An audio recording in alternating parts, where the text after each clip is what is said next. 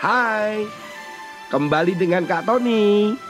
Kita akan membedah, membuka, belajar tentang kitab Amsal yang ditulis oleh Raja Salomo. Agar kita mendapatkan hikmat pengetahuan dalam menjalani kehidupan ini. Dibawakan oleh Kak Tony. Tuhan Yesus memberkati.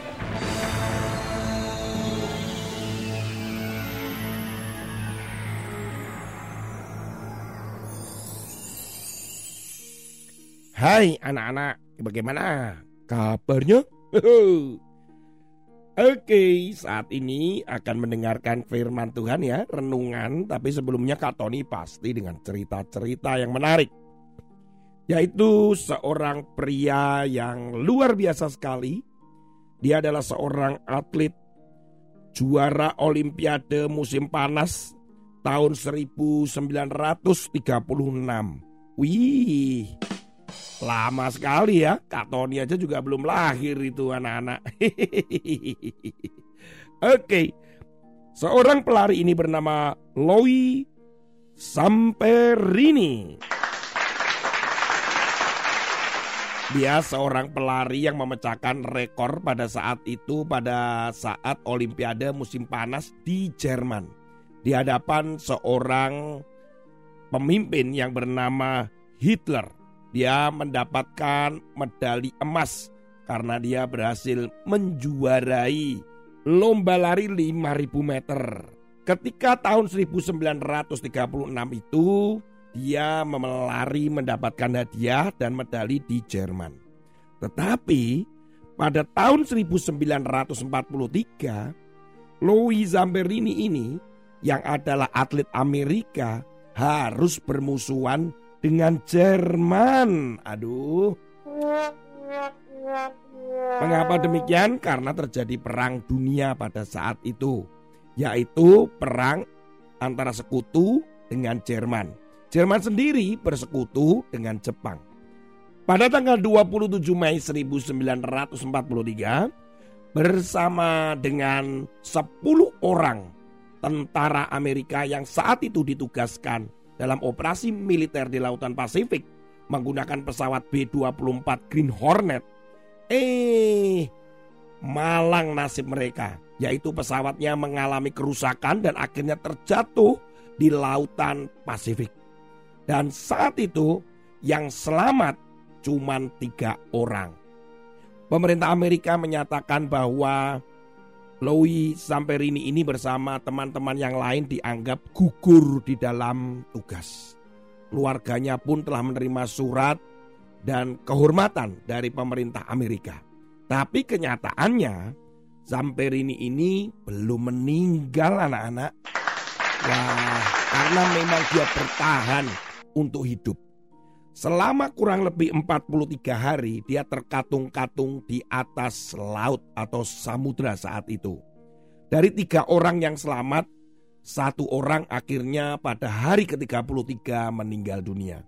Sehingga tinggallah berdua yaitu eh, Samperini bersama dengan satu orang temannya. Anak-anak, pada hari ke-43 itu akhirnya ditangkap atau ditemukan oleh Angkatan Laut Jepang Jepang. Waduh, itu musuhnya. Benar. Akhirnya sampai Rini bersama temannya ini harus ditawan. Nah, sejak tahun 1943 itu sampai Rini ditawan di kamp tempat tawanan perang, yaitu tepatnya di Kwajalein Atoll, Ofuna.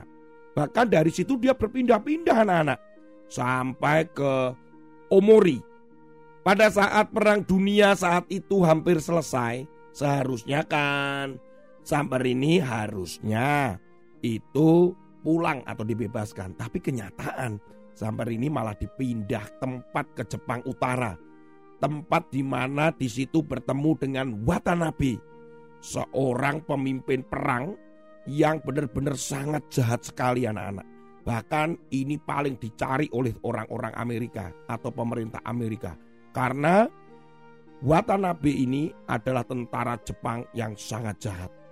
Maka di tangan Watanabe inilah sampai Rini akhirnya disiksa berulang-ulang. dalam hidup yang menderita, disiksa, dipukul, dibiarkan.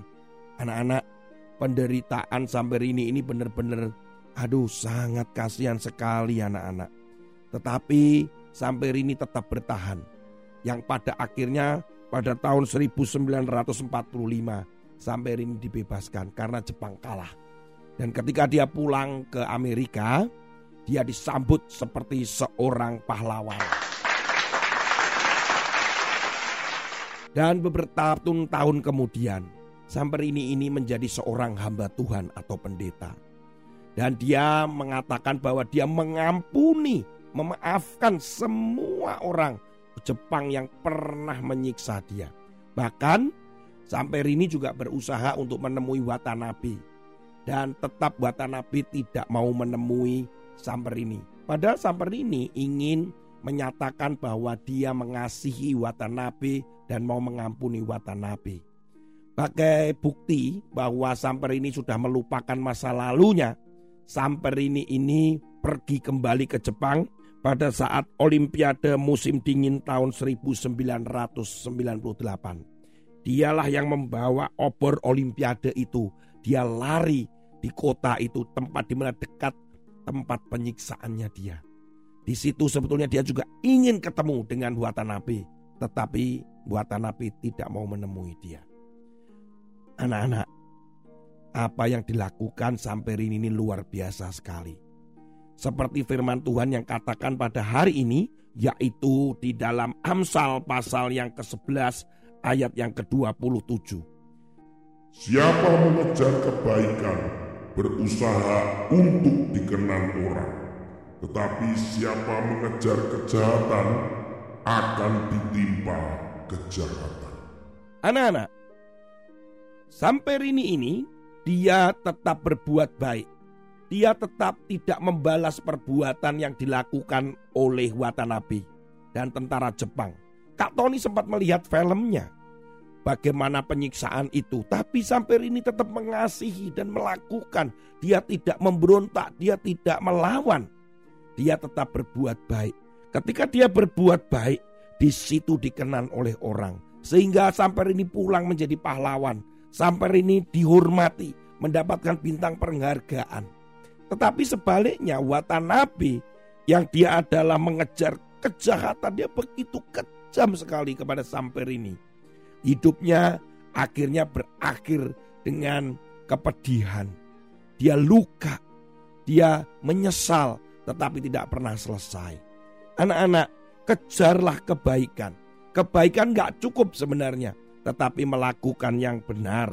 Supaya apa? Supaya kita dilihat oleh orang bahwa perbuatan baik kita, perbuatan yang benar yang sesuai firman Tuhan itu, itu adalah mencerminkan Yesus.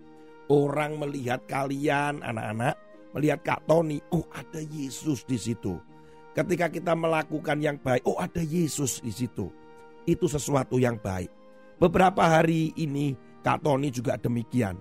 Ketika beli sesuatu di sebuah toko, kemudian ada orang yang mengeluarkan uangnya, tetapi kurang. Anak ini ketika ingin membeli susu dan mie instan, dia kurang. Kemudian penjualnya berkata, "Dek, ini kurang uangnya." Terus kemudian si adik ini dia kebingungan karena dia bukan hanya membeli mie instan tapi dia juga membeli bahan-bahan yang lain. Kak Tony ada di samping si anak ini. Kemudian kurangnya memang tidak besar, kurangnya kurang lebih cuma 13 ribu. Saat itu Kak Tony langsung, Mbak, biarkan saya yang membayar. Kemudian si adik ini rasanya terharu. Kemudian dia menghadap Kak Tony dan berkata, terima kasih, terima kasih. Kemudian Kak Tony cuma bisa, ya dek Tuhan berkati ya. Kemarin juga demikian. Ketika ada orang membeli sesuatu, ketika uangnya terlalu besar, kemudian orang ini berkata, dek saya tidak ada uang kembalian. Saya berkata, saya yang bayar karena saya punya uang kecil. Anak-anak, Hal-hal seperti itu adalah berbuat baik. Bukan Kak Tony ingin dipuji. Atau wah supaya saya dipuji nih. Enggak. Kak Tony cuma punya satu kerinduan. Orang itu tahu kebaikannya Kak Tony itu karena Yesus yang melakukan perbuatan baik kepada mereka. Kak Tony dilupakan nggak apa-apa. Kak Tony nggak diucapin terima kasih nggak apa-apa. Tapi mereka harus merasakan, oh ada Tuhan yang baik melewat Bapak itu. Oh ada Tuhan Yesus yang baik lewat anak-anak ini. Karena kita berbuat baik dan benar. Anak-anak, Kak Tony rindu, apalagi Yesus, kalian berbuat benar dan baik selalu. Dan mereka semua akan melihat Yesus yang ada di dalam dirimu. Sama dengan Louis Samperini. Dia akhirnya menyerahkan hidupnya untuk Tuhan karena dia berjanji kalau dia selamat dia akan menyerahkan hidupnya untuk Tuhan dan melayani Tuhan ketika dia terapung-apung di tengah samudera itu. Dan dia berbuat baik. Orang mencatat namanya, mengingat namanya, namanya dicatat dalam sejarah. Tuhan Yesus memberkati dan engkau bisa melakukan karena Yesus beserta denganmu. Amin.